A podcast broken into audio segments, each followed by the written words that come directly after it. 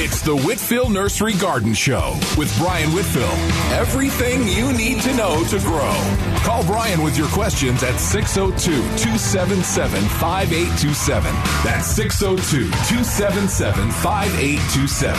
The Whitfill Nursery Garden Show. Now on KTAR News 923 FM and the KTAR News app. Yes, and we're live from the beautiful deserts here in Sunny Slope, Arizona, where it couldn't be much prettier, couldn't have much better weather. Uh, you know, really pretty fantastic uh, report that Mr. Troy Barrett gave us this morning and on the weather. And I know we can't give him all the credit, but it certainly is nice. Anyway, happy Sunday. Welcome to the Whitfill Nursery Garden Show. We have open phones and uh, number to call. Number to call 602 277 5827 277 KTAR. We can talk about the landscape of your dreams, your nightmares, the chuckwallas on the mountains over here in Sunny Slope. Uh, where to go fishing this weekend? Just about anything you want to try and grow at home. If you're growing something new and different or have a different style or a solution for our problems, we're all ears and here to learn. Anyway, the number call once more, 602 277 5827 277 KTAR. We have the lovely Shira here on phones and music. And all you have to do is give her a call and you could be up in just a few moments. Uh, we'll get right to the phones this morning. Eileen in Peoria. Good morning, Eileen. Oops, come on, button. Hello, Eileen. There we go. There we go. Okay. Hey, Brian, I talked to you yesterday about my lemon tree, Mm-hmm. and the first thing you told me to do was soak it for a couple of hours. Mm-hmm. Uh, do you remember? You probably I, I do remember that. Yes, you know, I'm, I'm, I'm, I'm a little old and somewhat senile, but I do have a decent memory. Well, see, that's why I'm calling back because I'm old and senile. okay. and I was on the road, so I couldn't write it down. So I soaked it for a couple of hours. Mm-hmm. Then I put fertilizer on it, Right. And I use a fruit fertilizer. That's you know, fine. Any, any kind, any kind of a balanced fertilizer, not too much. Okay. And then we want to let it dry between irrigations. So you want to water it probably once a week for right now. Okay, dry. And then you said five gallons once a week. Right. About five. If it was a small tree, and so probably five gallons weekly. Huh? five gallons a week. Okay. The other thing, I have one more question. I'm in zone nine, of course, and I look at my papers and everything, and I haven't got my zucchini or squash or anything yet. Can what can I grow um, that would make it through the summer? Well, you can always grow radishes. and In the summer, you can grow okra. You could still plant melons if you wanted to, watermelons, cantaloupes, and those kind of things. And as long as the white flies don't eat them, you'll be fine. And so the zucchini and the squash, can I do those by seed, Uh, or do I you, need to you know, you, plants? you you should have planted them a couple months ago. Been better, but I mean, you can still plant them. You know, as long as the white. The, the biggest fear we have, you know, for things uh, this time of year are white flies, and they I have know, been. They, the, the, the you know the numbers have been diminishing, so it's uh, you have a better chance than you did five years ago. Okay. Well, that sounds great. So Well, that's all the questions I have. Thanks for being the first caller, and uh, I guess you listen to us on Saturday and Sunday. Have a nice weekend. I know it. Bye bye. Bye bye. Uh, Richard in Phoenix. Good morning, Richard. Yeah, good morning, Brian. Um, I've got a question for you about peach trees. You know, I've got a peach tree, and, and there's a lot of fruit on it, but it's all about the size of a quarter. Well, Uh, you should have you should you should have thinned it a couple months ago.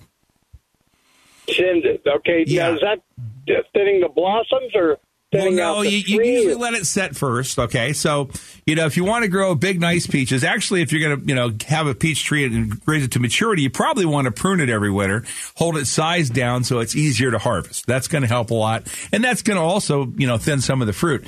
But after the flower and after the little fruit sets, when it's like pea size, then if you'll thin them out to eight or ten inches apart on the limbs, uh, you'll have much better quality, bigger peaches. Great. Okay, thank you very much. Thanks, Richard. Have a nice weekend. Bye bye. You too. Uh, Doug in Surprise. Hello, Douglas. Good morning. Morning Hey, to I'm you. curious if, if is there any type of weed killer I can spray on, you know, weeds in my Bermuda grass during the hot, hot summer? Well, you know, Everything during, during the hot summer, 85. during the hot summer, Doug, we usually don't have too much problem with weeds in the Bermuda grass because the Bermuda grass will outgrow most weeds. So really, there's not a lot of reason to.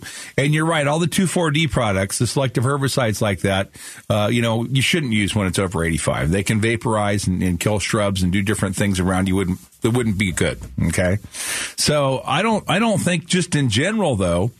You know, with a good, healthy Bermuda grass lawn, there's a lot of reason to put herbicides on it in the summertime. What, what How I weed and feed, fertilizer? No, that's the worst. Then it's going to go into your soil, maybe kill your trees too.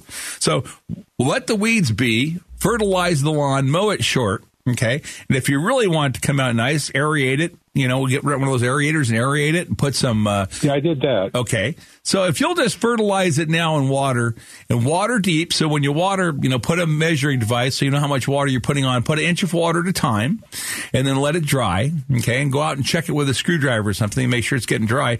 It'll root deeper. It'll use less water, be healthy, and uh, it should be fine. It, Okay, it, well, it a it'll, it'll kill the weeds by itself. Yeah, but the spurge, I can't get rid of that damn spurge. Well, the spurge, you have a problem. Do you have, do you keep a ryegrass lawn in the wintertime? No. No? Well, you shouldn't have too No. much problem with spurge. The spurge you can control um, with pre-emergent if you would have put it on a you know a couple months ago. And to keep the Yeah, I was going to, but then I overseeded the yard. So I said, hey, I don't want to put pre-emergence on it, but I'm going to overseed it. So you overseeded it with what? Bermuda. Okay, you just put more Bermuda seed down then. Okay, well that, Yeah, be no. aerated and then overseeded. okay. Well, that, you know the root Bermuda grass will choke it out. It'll win. Okay, well, I hope you're right. Fertilize it, feed it, wa- water it deep, let it dry out. It'll win. All right, I'll do that. Thank you very much. Thanks, Doug. Bye bye. Uh, Anna in Sun Lakes. Good morning, Anna. Good morning, Brian. Thanks for taking my call. Uh, my question is I have four oleander that need to be transplanted. They were planted last year, uh, a little less than a year ago, five gallon size. They've done amazingly well, but my landscaper said they may or may not make it. My question is, what's the best thing that can be done, uh, transplant shock, whatever, to make sure that these four oleander make it. Well, it's the perfect time to Transplant. transplant them, Anna. They love this weather. So prune them back Perfect. to five gallon Okay. size, okay? So Oh, prune, okay. prune them all the way back to the size they used to be because that's probably as big a root ball as you're going to get out. And hopefully Okay. this uh, landscaper guy is energetic and dig a you know big enough root ball to get them out. Uh, just by digging a trench around them, turning his shovel backwards, and trying to keep as much of the root ball intact uh, is the best way to dig them. And then you could take like a beach towel and actually roll them over, pull it underneath it, and pick them up and, and pull them out of the ground that way. There's a product called Super Thrive. You can buy it anywhere, and it's a great product. Uh, Developed by a friend of mine who lived to 98, actually worked till 97, and uh, he was Wow. he had the Vitamin Institute. You know, he, he was quite a man. You know, and he he maintained his business in Los Angeles, and uh, he went to Stanford and all that kind of good stuff. But uh, great product. You can buy it anywhere. It really does work. I would use some of that on them. Keep them wet afterwards. You want to water them probably two or three times a week for the first few weeks, and they should be fine. Thank you so much. And again, that product is called Super Thrive. You got it. Thank you. You have a blessed day. You as well, Anna. Bye bye. Mm, Bye. Uh, John down in Casa Grande or Casa Grande. Hi, John. Hey, good good morning, Brian. I uh, I love your show as I'm commuting to work. It's uh, you're just fantastic with all your knowledge. And um, I have a couple of uh, questions. Um, what's a good fertilizer for? I've got a uh, couple of citrus trees, and uh, I, I just don't seem to get them going. What would you put on them? Well, you know, the, the commercial citrus foods, like we have one called Organo Pro Citrus Food, and uh, that's a very good one. If you happen to be on, around one of our nurseries, we have that one. You might not find it everywhere, but Arizona's best citrus fertilizer is fine too. And and most of these are Uh-huh. going to be blended, and they're going to have some sulfur um, in them. And if you add some chelated iron too, that's the difference in the one versus the other. But you know, most of them are going to work equally well. What we do on our citrus groves because we're organic is we use all chicken manure, and we're not you know we're not allowed to use synthetic fertilizer on organic certified citrus, so we just feed them with chicken manure, and then we balance in. We add we add a little bit of extra um, magnesium because our soil doesn't have it down in Hyder, but uh, in, in the East Valley we don't use that at all. But uh, you know, so if you want to go organic, chicken manure is great. If you want to just buy a synthetic citrus food, it's fine. And for trees that are kind of stunted not really moving as fast, you can feed them once a month. So feed them right now and again about the Fourth of July, and then keep it up all summer, and you'll get more growth that way as well. Excellent. And uh, may I ask one more question? Absolutely. I, um, I wanna, I wanna, I haven't room for any garden, so I want to create a like a raised bed. Mm-hmm. Um, is there a certain type of uh, depth or uh, how high you should have a raised garden bed? Well, for garden vegetables, just in general, probably about a foot. You know, so if you can get the, the Yeah. container about a foot, and, and you want to mix in some native soil with your organic mixture. You know, you don't want to be Uh-huh. straight organic, and you'll have better luck. It'll retain more water and more fertilizer that way. And uh, Okay. have at it. I'll tell you what. I, I grew up with a grandfather and a Ford 9N tractor, and then I married a beautiful woman who had me build this box out in the yard. And I never gardened so easy as building that Martha Stewart box in the yard. So, uh, you know, good good Sounds luck with it. It'll work well for you. All right. Have a wonderful, blessed day, and and keep the show going. It's fantastic. I enjoy it. Well, thank, thanks for being part of it, John. And you know, I pay for the show, so just for all the listeners, come in and buy plants from us or something. That's how we'll be on the air. Pre- appreciate the Well, call. uh, well, come in there and get some of all that material to put in uh, in my raised bed garden. All right, thanks, John. Bye now. Bye bye.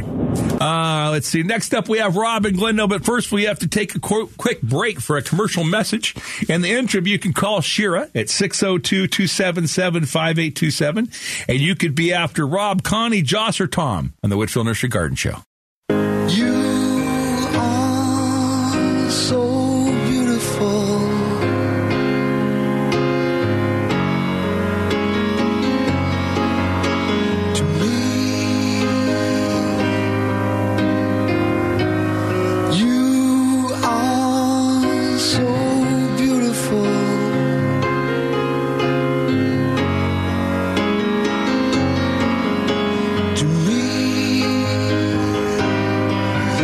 Can't see?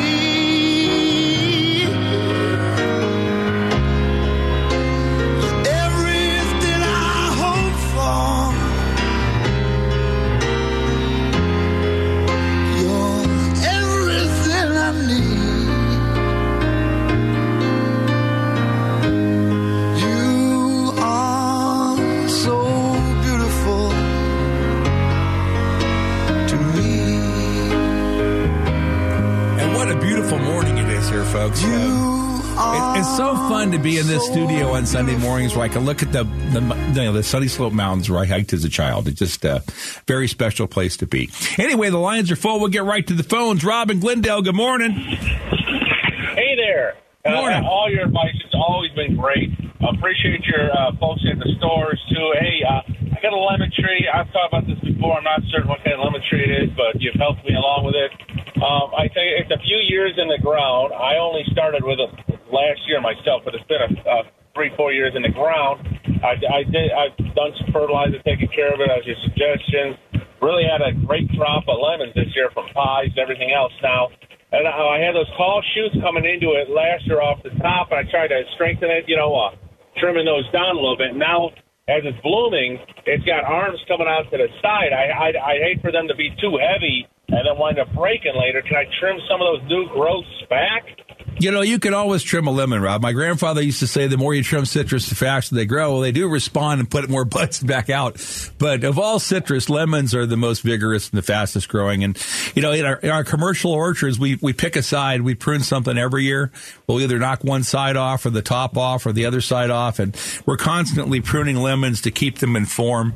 Um, you know, and it, it's not a bad idea just to prune them moderately so the limbs don't get too heavy. But, uh, boy, if I was going to plant one tree in my house, it would be a lemon tree. Oh, you're not kidding. From from the pies to the lemonade to, to everything between, and and, and cooking and fish, whatever. Thank you for your advice. Uh, appreciate it. Thanks. Take care, Rob. Have a nice weekend. Bye bye. Uh, Connie in Phoenix. Good morning, Connie. Hi, good morning. Thank you for taking my call. Thanks for being part of a the program. Thank you. Okay, now we're now we're through I- all the official stuff. Okay. Thank you. Okay, I have no shade at my house, and now um, we've been in this house forever, and I tried a few mesquites, and they just didn't seem to to do very well. Plus all the you know the seeds and that kind of stuff. Can you recommend? Because I want to plant two trees, and I have about forty foot by twenty foot space I'd like to shade. It's just my backyard. Um, can you recommend a good shade tree that will thrive and grow super quick? Well, super quick. You know, it's kind of hard to beat a mesquite, honestly. Um, But if you want something that's going to be a lot cleaner, um, won't grow as fast this summer, but will really kick in. Now you you can at Whitfill's buy time too. We can plant big ones, but at any rate, what the, probably the cleanest tree to use is a red push pistachio, and what makes that nice is it doesn't it drops all of its leaves one week a year in January. It's only bare through March and leaves back out. Um, and it'll make a, a beautiful tree, but it's not going to grow as fast as a mesquite would. Okay. And if you want a hardy, fast mesquite, the fastest growing mesquite that we have that's really hardy is called an American mesquite. And it's a cross Okay. between a, a Chilean from Chile, an Argentinian, a Texan, and an Arizona. And they all got together and then we, we called it American because, you know, American goes from Canada to Argentina. And anyway, it's a very fast growing tree. And it will have more litter. You know, it's going to have a flower in the spring and it's going to drop some beans in the summer. But it will grow much faster than a uh, pistachio would. Are the the beans okay with animals? The beans are have been used for a food source for millennia. Okay, so Okay, an, animal animals love the beans. I mean, here in the desert, you know, usually the deer eat the beans, and, and rabbits will eat the beans, and you know, and, and historically, you know, we used to be ground on metates here in the valley and made into mm-hmm. flour. So, I mean, the mesquite's kind of the tree of life for the desert, you know, and the beans have always been very useful, you know, to our environment, but they can, you know, they also produce litter in your yard. Yeah, oh, uh, and I love the way the mesquites give that. You can, you know, trim them to that flat look and not get hung up in the branches and stuff. So maybe I'll give it an American a try and see how that Well, I'll tell you what, they're they're just a very vigorous hybrid. You know, we actually have a patent on that tree, and it, it's Oh, a wow. won- it's a wonderful tree for speed and size. If you want something to get big, you know, you can plant one right now and expect for it to grow four or five feet by the end of the year. Wow, that would be great. Well, come, come well, see us, you. Connie. Thank you. I will. Thank you very much. Bye bye. Uh, Josh in Phoenix. Good morning, Josh. Good morning, sir. I had a question in regards to uh, 11 oleander plants that I have in my yard. They're, they're pretty mature, but I can't seem to uh, find something that keeps the suckers away uh, as far as the new growth at the bottom of the of the plant or the base of the plant. Any uh, anything that would be um, helpful other than just hand picking them. Josh, that was my job with my grandmother's oleander tree when I was five years old. Was trimming off the shoots on the bottom, and uh, they're pretty pretty prolific that way. If you'll wrap the trunk so the sun doesn't hit the area. You know, and you could do that with like a piece of cardboard or something if you wanted to. Uh, we have plastic wraps that we use on our citrus trees, but you know, by wrapping it, if the sun doesn't hit, you're not going to have them bud out as much. Are yours budding? Are, are they coming from the ground or actually out of the trunk itself? Well, I mean, again, there's there's multiple. Um, it's not a single trunk. There are multiple that are coming out of the base um, of the ground, and so it, it does look like they're coming from the ground and, and from the base. Uh, but again, there's not a single stock. Okay, here's here's the thing, Josh. If you when the foliage gets big enough and full enough up on the top to where that's shaded, they're not going to send out as many shoots or, or buds. So if you, if your top of your plant's pretty dense and it shades that area, you're not going to have as much. But you know, it's just the nature of an oleander. It's a tough plant, comes from North Africa, thrives in the desert, and uh, it's trying to protect itself. So it the more it's shaded, the less you're going to have. That's all I can tell you. Okay. All right. Very good. I appreciate the time. Thanks, so much. Bye bye. Uh, Tom in Scottsdale. Good morning, Thomas. Good morning, Brian. You know that song you played? I mean, that should be Arizona's theme song. You are so beautiful, man. This place is incredible. Well, you know, and that Joe Cocker, he, he's just so amazing, you know, with all the different styles and music. And, you know, you watched him, you know, from the Woodstock days on, and uh, quite a Yeah. talented person. You'd never, Yeah, you'd yeah. never believe that song could come out of Joe Cocker like that. it just doesn't look like it, you know? Yeah. Well, anyway, I have a couple of um, uh, Hong Kong orchids, and uh, you know, you get them; they're so beautiful. And I, I got, I got a lot of, I got a lot of trees. I mean, I could be Whitfill North, you know, but um, I, I, uh, I, I, these trees just, I can't seem to, to, to handle them. They, they look beautiful for, oh, I'm gonna say two, three months, you know, and all of a sudden the leaves start to shrink basically you know some fall off but eventually they shrink into tiny leaves and then they they disappear Well, Tom, And let me tell you about a Hong. Kong orchid. That Hong Kong orchids love our heat. Okay, more than more than most city trees, much like a mesquite would. Okay, and if you want them to have prettier foliage and clean them all up right now, if you you can prune a Hong Kong orchid right now in the heat, Okay. And especially now because we're not, you know, 110 yet. We're having this great weather. If you'd go out there and Yeah. prune them back today, you know, and cut a lot of that old foliage off and then just stand back. They'll throw new buds and new foliage out in two weeks and they'll be beautiful again.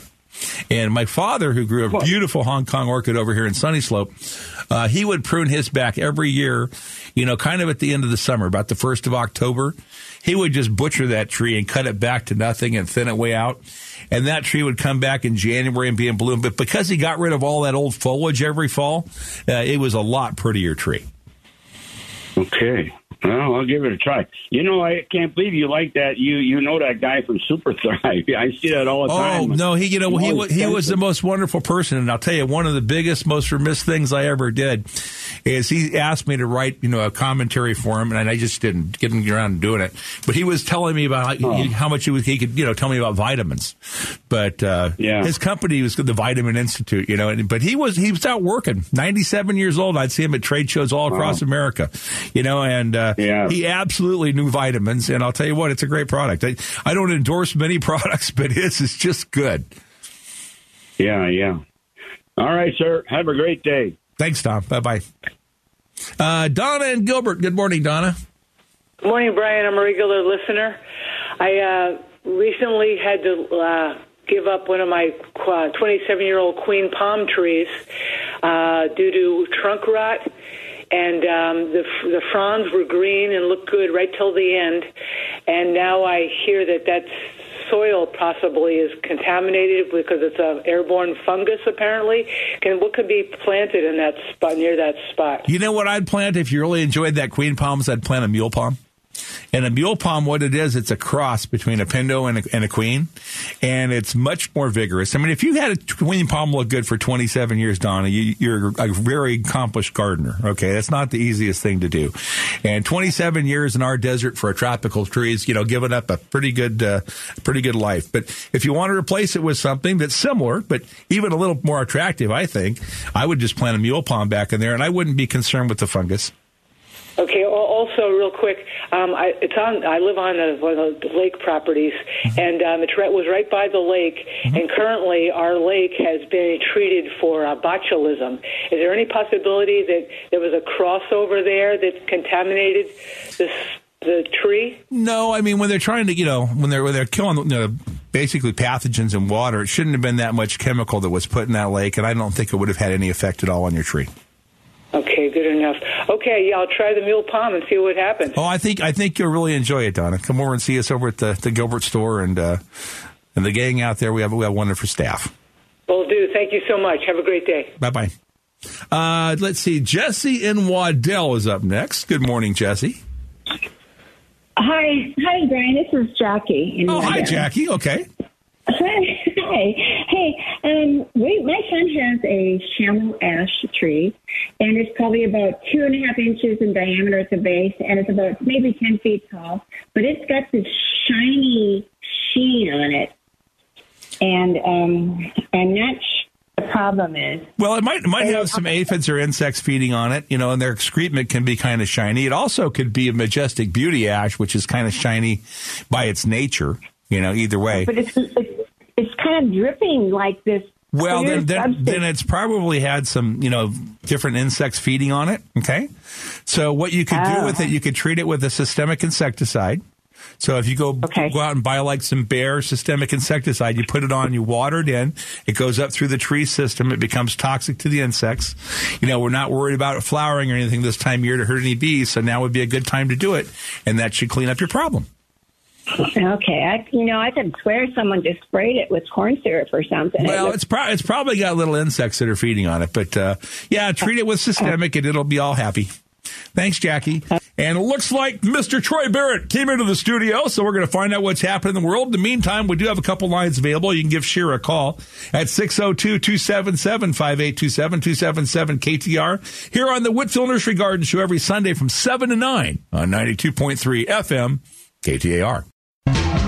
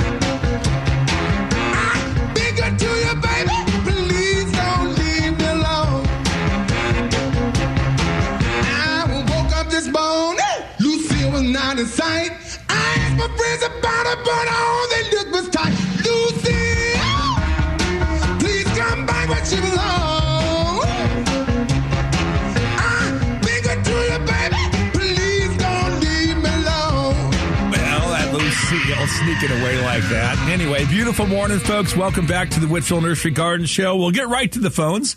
Uh, the lines are full, but as one's gone, one will become available. And all you have to do is call Shira at 602-277-5827, 277 KTAR. And you can be right in the list of uh, fun people we're talking to this morning. Richard, good morning.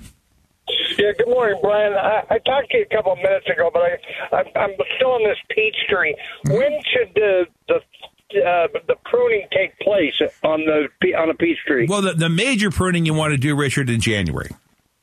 January. Okay, When it's so dormant. should, should I select different branches or?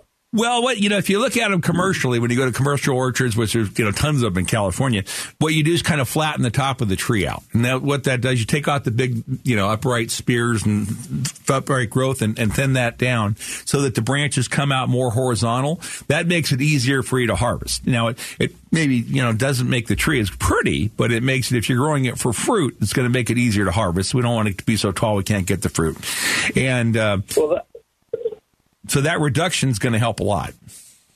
Okay, that's a good idea. So if I thin this out, you know, this year the birds love them.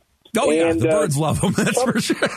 Somebody told me to put Christmas ornaments that that would reflect the sun, but it, but you know what? It it seems like they just pack a different one the next time. Well, maybe Richard, Um, maybe you can you can sing like Little Richard and just get an electric guitar and go out there and give them hell, you know. But um, Oh, there you go. There you go. but at There any rate, right. if, if you if you don't want the birds to eat them, you have to net them. Yeah. Okay. And, Now, that- and, and if you reduce the size of it, then it's a lot easier to net as well. All right. Can I ask you another question? Mm-hmm. Uh, about 10 feet away from this uh, peach tree, I've got two apple trees, and they're full of apples, but they're not also not real big. Should I thin those that tree out too? If you want larger ones, yes, and that should have been done in January. that should be in right, right after they bloom. You know, right, another okay. way you can do this too, Richard, is if you want to do some chemical thinnings, you can actually spray vinegar, you know, on the trees when the blossoms are open. Before the flu, and that'll thin them out some too. Um, but I would recommend what we call the jar test in farming. So, you know, don't do the whole tree. Just spray a branch and see what happens, what kind of effect you have, so you know what uh, you're going to do. But with thinning apples and peaches, you can do it with vinegar too. Oh, okay, great. Now I want to come down and get a cara cara from from you guys. When should that be planted? Today. Today. I'm not going to do it today. All right. Well, ca- citrus trees transplant very well this time of year. You know, when we plant All right. orchards, we're almost always doing them in June and July because that's when we have the labor available. But there's, there's so no June reason. July, I could still I could still plant it. Very, very successfully on citrus. Not not a good time for peaches, but great for citrus. Yeah. Okay. All right. I talked to you last year uh, before I headed to San Diego, and, and you gave me some advice how to get rid of snails. So I'm headed over there tomorrow, and uh, I appreciate that advice. It actually worked. I put the beer out there. Oh yeah, they're, But, they're uh, party animals. Hey, Richard, have a nice Yeah. weekend and have fun in San You too. Diego. Bye-bye. Bye-bye. Uh, David in Phoenix. Good morning, David. Yeah, I'm here. Yes, sir. So am I. How are you? Doing okay. I have a plant safety question. Okay. Uh, I took an alternative route home from the store, and uh, in this guy's front yard, the saguaro was like leaning 30 degrees. Had some, you know, sprouters there, but I thought, is that thing going to be like coming down anytime soon or what? Well, David, you never know for sure. You know, I mean, they do fall. Um, you know, they typ typically try to balance themselves. I mean, nature's an amazing thing. Everything wants to live. They'll usually put out arms to balance themselves, but it's not always successful. I mean, if I was walking along the sidewalk and all of a sudden a thing goes, what? well, David, I've only I've only ever heard of one death by saguaro here, and it was up by Saguaro Lake, and there was a, a young man who decided to shoot one with a 12 gauge shotgun. And uh, you know what? It killed him, and that's that's the only death by saguaro I've ever heard of. Hey, have have a nice weekend, David. Bye bye. Wait, You have another one. Okay, quickly because I got a lot of people on hold. Uh, so, well, darn near fell on me. Mhm. Well, that can. But, I mean, these are like, you know, water wise, they're like an oak tree falling on you. No, they're not. They they fall a lot more than oak trees. David, have a nice weekend. Bye bye. Uh, let's see. Next up, we've got Pam in Sun Lakes. Hi, Pam. Hey, good morning, Brian. Um, I was wondering, have you heard? I have two questions. Um, have you heard of this company and substance that they're spraying on and going to be spraying more on um, our vegetables and fruits uh, called Apeel, A P E E L? Uh, yes, I'm, I am familiar with it. So you think that's a good thing, or what do you Well, uh, Pam, you know we're going to be this this year. We'll have all of our citrus certified organic. Okay. And, and so it doesn't have an organic label on it. I'm not that familiar with exactly what the product is. What we use on our citrus and uh, to preserve them is we use a wax. Okay. And it's a combination of, it's an organic certified wax and it's either a combination of, of palm oil, palm wax or, or beeswax. And it's kind of a mixture. Okay. And it's proprietary, so they don't tell us exactly what it is, but that's what it has on the label. And it's certified organic. So I know that I can eat that wax. And if I want to zest one of our lemons, that you can zest our lemons and, and that's perfectly fine. You're not putting any other chemicals in your body They're going to be harmful to you. And so that, that's important to us when we grow food. You know, we have all of our food safety requirements and things. Now, this Apeel is, is being used by there's one of the largest growers of, of citrus, um, Limoneira, is going to use it on their fruit, and it probably does help some with with life. And I'm not exactly sure the chemical analysis how it works, but you know what we've found is that by keeping our you know our fruit you know picked ripe, number one, we don't green our we don't gas our fruit to, to pack it, so we get a lot longer shelf life. You know, and, and realistically, if you, if you go to the store, you know, Bashas', Safeway, or or any one of the other stores here in town, we sell a lot to Sprouts and Whole Foods, uh, and buy one of our lemons. You know, I'm I'm assured that it was picked tree ripe, and you're going to go eat it, and it's going to be a good product and healthy for you. And that's a huge concern for us because you know I started selling oranges when I was five years old on the roadside, and um, eating good citrus here is just one of the the joys we have in the valley. Amen to that. And then you mentioned fishing. Could you say a couple of your favorite uh, local lakes on the East Valley? Oh, you know, you know, the thing about fishing here in Arizona is that you know I love to fish, but I also like to farm, and I have a lot of work to do all the time. But I, I'm not opposed to just pulling the uh, fishing pole out of the back of my truck and casting the canals. You know, there, there's fish all over. Unfortunately, now since we have the carp in the canals, we don't have as much other fish. But uh, you know, you you can go to the lakes here around the valley, and um, I have a cousin who fishes professionally here, and uh, you know, when when you go with the guys that really fish every day, now he fishes four or five days a week, so he he always knows the hot spot. But you know, from Saguaro to Canyon to all these lakes are, are full of fish, and with all the water we've had this year, it's pretty amazing. And you know, I was driving down the I-10 freeway a couple weeks ago, right as the water quit running, and there was a flock of birds fishing in the middle of the river in this pond that was left over, and they were having more fun. The fish were jumping in and out, and there was probably a hundred birds in there, you know, from cranes and everybody just partying and eating all these fish. And, uh, you know, the next day they turned the river back on. They kind of flushed them out, I think. But at any rate, you know, if, if you love fishing, this is a beautiful state. You know, and at one point we had more boats per capita than any other state. Awesome. Does your cousin have a web a YouTube? You know, I, I, I can't do an ad for him on the radio, but uh, if, you, if you if you get a hold of me through the nursery, he does take uh, he does take people out fishing. Wow. Well, I think that the radio should be paying you, um, but keep up the good work. Well, I used to get paid for the first ten years, but you know, t- times change. Yes. Well, we all love you. well, thanks for being part of the program, Pam. Have a nice day. You too. Bye bye. Uh, Paul in Phoenix. Good morning, Paul. Good morning, Brian. Thanks for your show. And Brian, this is your the the ignorant question of the day. So just uh, excuse my silliness, Brian. I've I've had a what is it a, a red pistachio tree or whatever. I, I'm not I'm not good at this stuff, but I've had it in the ground for about a, a year and a half. Had a, a person put it in for me, a landscaper, and it has still has the the wood stake. Okay. And what when when do I remove the wood stake? Well, ideally, Paul, what you'd like to do is take the, the stake that's right up against the trunk off, okay, and put in two more stakes. But it, when you when you take it off, if it'll stand by itself, it's fine. But if, if it's kind of floppy, what you want to do is put two stakes in, but loose, just so they catch it, so it can move back and forth. And Oh, okay. basically, what it's trying to do is build caliber and character. And it's just like us exercising. So the more it can move back and forth, the stronger the tree will grow. So you know, it's you. Right along the perfect idea, of getting rid of that stake is actually a great question. Even even with the monsoon, Even with the monsoon, because the more that tree can move, the stronger it's going to be. Gotcha. And, and does that also apply for like I have four ficus trees in the back? Absolutely, yeah. Sa- same, thing, But you want to get them so that they can move. You don't want them stake rigid with one stake. Two stakes, you know, looser so that the tree can start to move, and then, you know, pretty soon you won't need stakes at all. Perfect. Sounds good. Thank you, sir. Thanks for your show. Thanks, Paul. Bye bye. Thank you.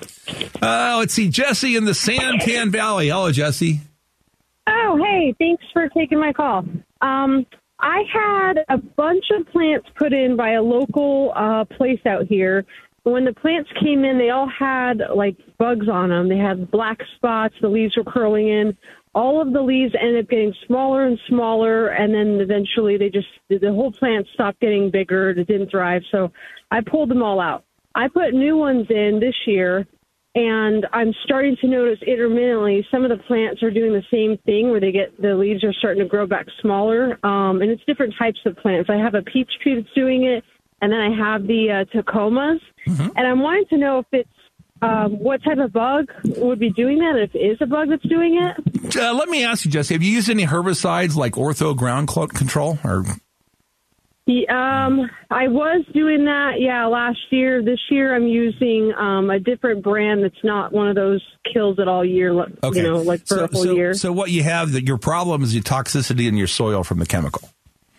Oh, okay. So it's not not really insects. Um, it, it's toxicity from the, the chemical in the soil, and it, you know it, it has a half life. It'll probably go away within about a year from your last application.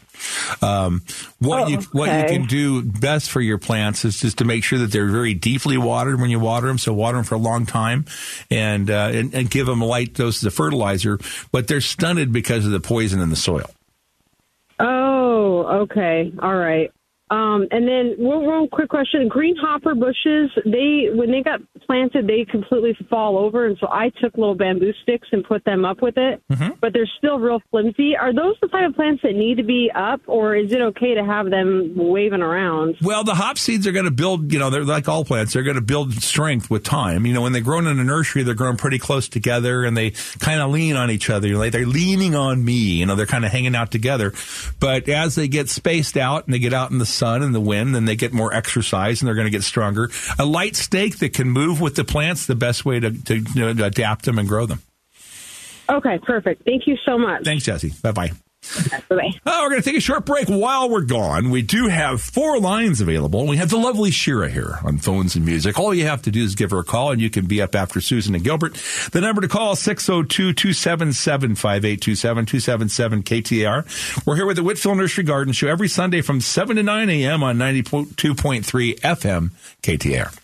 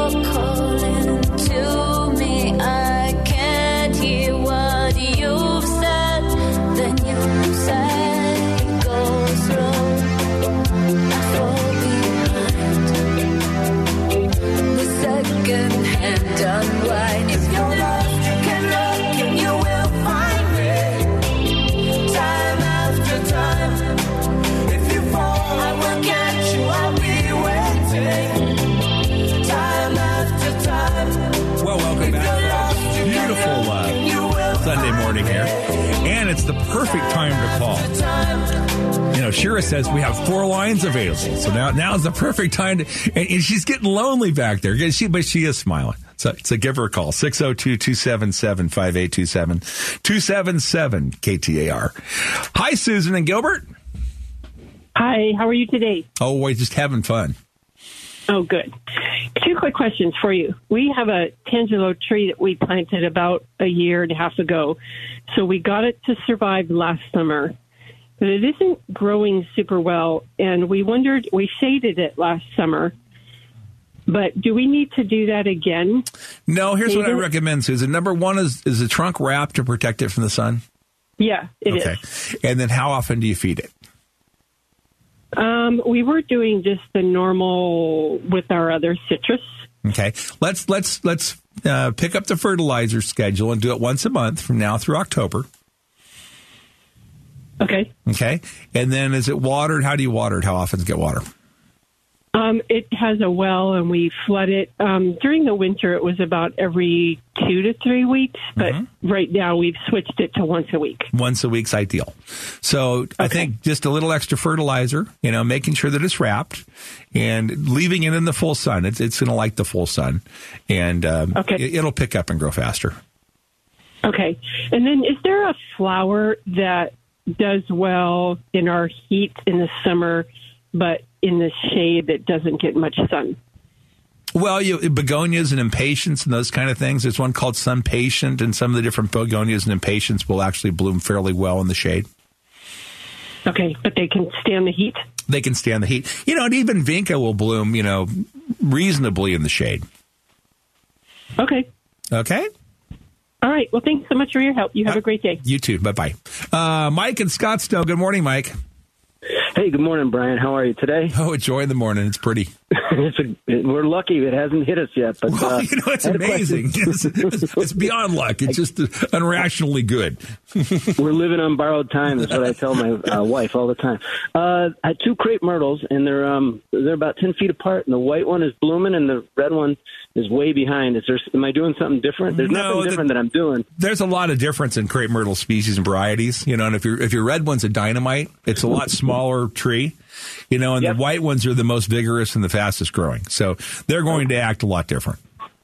Okay, uh, that's what I was. Uh, I was a little bit because it was a little late last year, and this year it's really late, and it hasn't just just hasn't kicked over like the white one.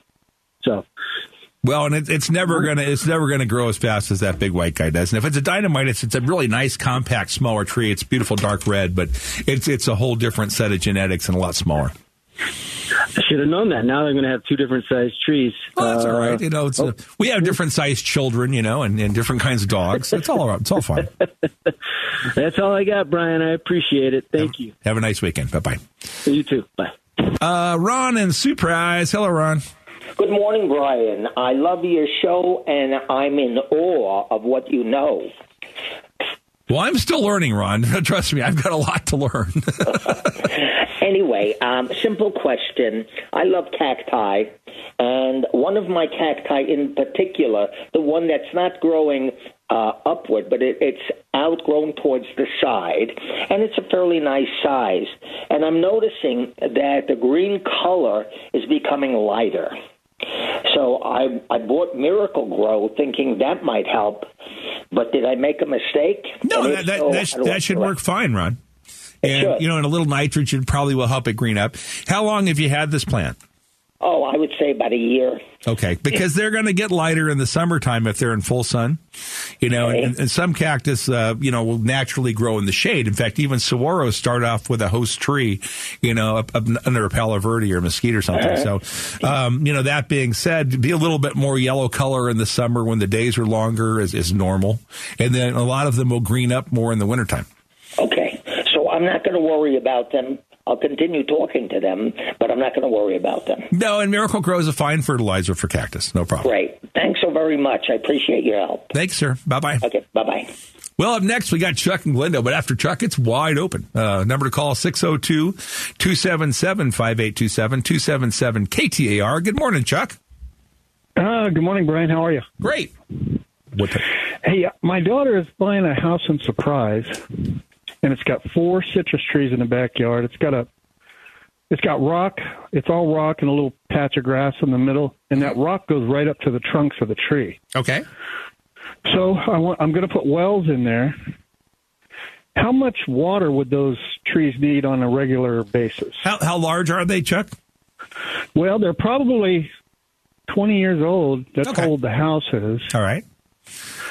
But, I mean, there's a, a juice orange that's uh, 15 foot tall.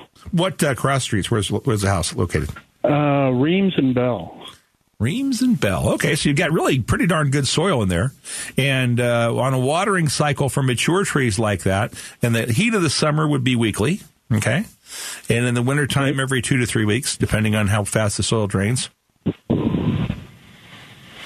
Uh, do you have any idea how many gallons I would put in there? Well, what you want, yeah, yeah, to give you an idea, like with our citrus orchards, you know, that are, you know, fairly mature sized trees, we're putting on 240 gallons weekly. Okay. Okay. Per tree. And uh, our soil's a little lighter. Your soil there is going to be a little heavier, so you might not need quite that much. But uh, what you want to do is you want to put about that much water on at one time. You know, so if you put a big enough well to retain that much water, uh, and then come back and check it with like a screwdriver, and just see when the soil's dry, the top three or four inches water again. And uh, in, in that area, it's probably you know right now weekly would be you know adequate. But even in the heat of the summer, when it's 110, we know it's going to happen someday. Uh, a good deep weekly irrigation should still be fine.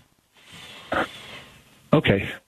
Um, now, if I wanted to put pre-emergent on those rocks to fight the weeds, No problem at all. But there's no reason to use it this time of year. You know, this this time of year, if you kind of kill the weeds, you're not going to get so much germinating. If you still do have some coming back up, uh, pre-emergent's a great idea. And uh, Deal uh, Dale Deal's feed store over there in Waddell, if you're out in that area, is a great place, and they're very knowledgeable. So if you went in there and saw deals out there, they could help you with the pre-emergent, and that would be a good idea. I've got to let you go because we have a hard break for the hour with the news. But thanks for calling. Okay, thank you, Brian. Love the Bye-bye. show. We'll be right back after the news uh, with the Whitfill Nursery Garden Show. Mr. Troy Barrett's coming in the studio.